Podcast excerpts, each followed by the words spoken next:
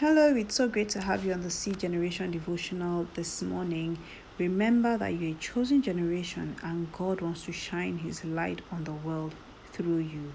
This morning we're praying from Psalm 119, verse 105, and we pray, Lord, that today your word will be a lamp to guide our feet and a light to lead us in our way today and always. In Jesus' mighty name, amen. You know, every human being has one thing or the other that they're pursuing. You know, we are always aspiring for one thing or the other, regardless of how important or trivial they may be. A child that is crawling is pursuing how to walk. The one that's walking is pursuing how to run. From nursery school, we are aspiring to get to primary school and then to secondary school and then on to university to get a a degree and then we want a master's, we want a professional certification. On our jobs, we're pursuing promotion from one level to the other until we get to the very top. In business, we're aspiring to get bigger and better. So we are always aspiring for something greater and something better. And that's how it is with life. But the unfortunate thing is that sometimes you get so caught up with all these pursuits that we forget what is really important and why we are pursuing what we're pursuing. You know, we get so caught up with, well, oh, I want to go to Harvard or I want to go to Oxford. Oh, I need to make money. I need to buy a house. I need to be recognized. I want to own my own company. I want to buy bitcoins. I want to invest. I want this and I need that. And from morning till night. From the time we wake up till when we sleep at night, we are pursuing all these things. Then we become stressed out, worried, and overwhelmed because we are so fixated on these things that we are chasing day in, day out. While God recognizes that all these pursuits are very important and they are legitimate pursuits, Jesus gives us some very great advice in Matthew chapter 6, verse 25 to 32. He says, So I tell you, don't worry about the food you need to live, and don't worry about the clothes you need for your body. Life is more important than food, and the body is more important than the clothes. Look at the birds in the air. They don't plant or harvest or store food in barns but your heavenly Father feeds the birds, and you know that you are worth much more than the birds. You cannot add any time to your life by worrying about it. And why do you worry about clothes? Look at the flowers in the field. See how they grow.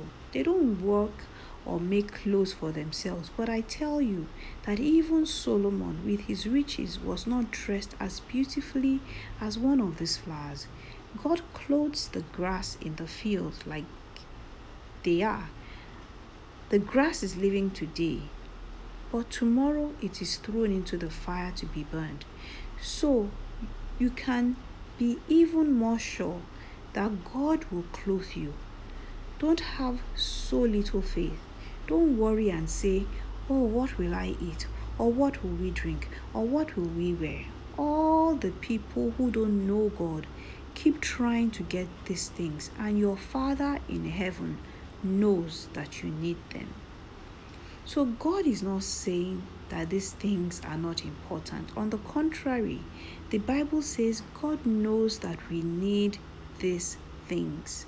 However, out of all our pursuits in life, there is one that needs to be prioritized above every other pursuit. Verse 33 of that Matthew 6 says, We should seek first the kingdom of God and his righteousness, and all other things that we're pursuing shall be added to us. To seek means to deliberately, consciously, and consistently pursue something. So, this verse is telling us to deliberately, consciously and consistently pursue the kingdom of God and His righteousness. This should be our greatest pursuits. This is what we should chase after.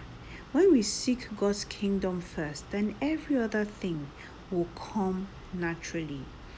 But what does it even mean to seek God's kingdom first?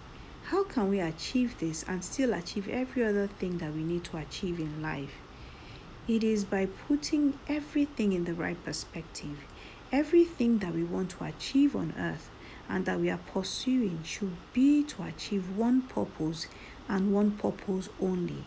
That purpose is to bring glory to God and to extend his kingdom here on earth.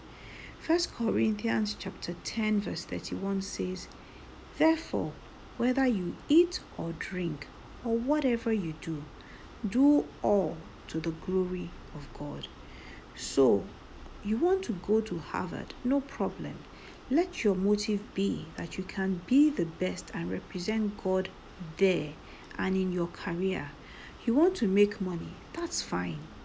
Let your desire be to make the money so that you can help others know more about Jesus, so that you can spend your money in a way that other people are blessed. And when they are blessed, you know, they want to know the God that you serve so that they too can serve Him.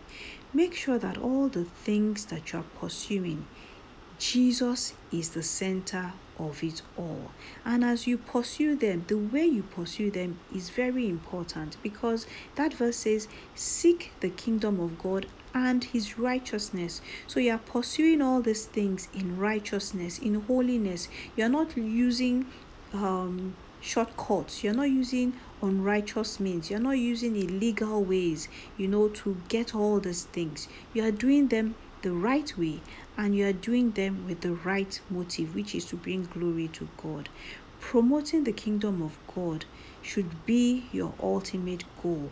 When you see God's kingdom like this, you'll be amazed how all these things will just begin to fall in place for you without stress.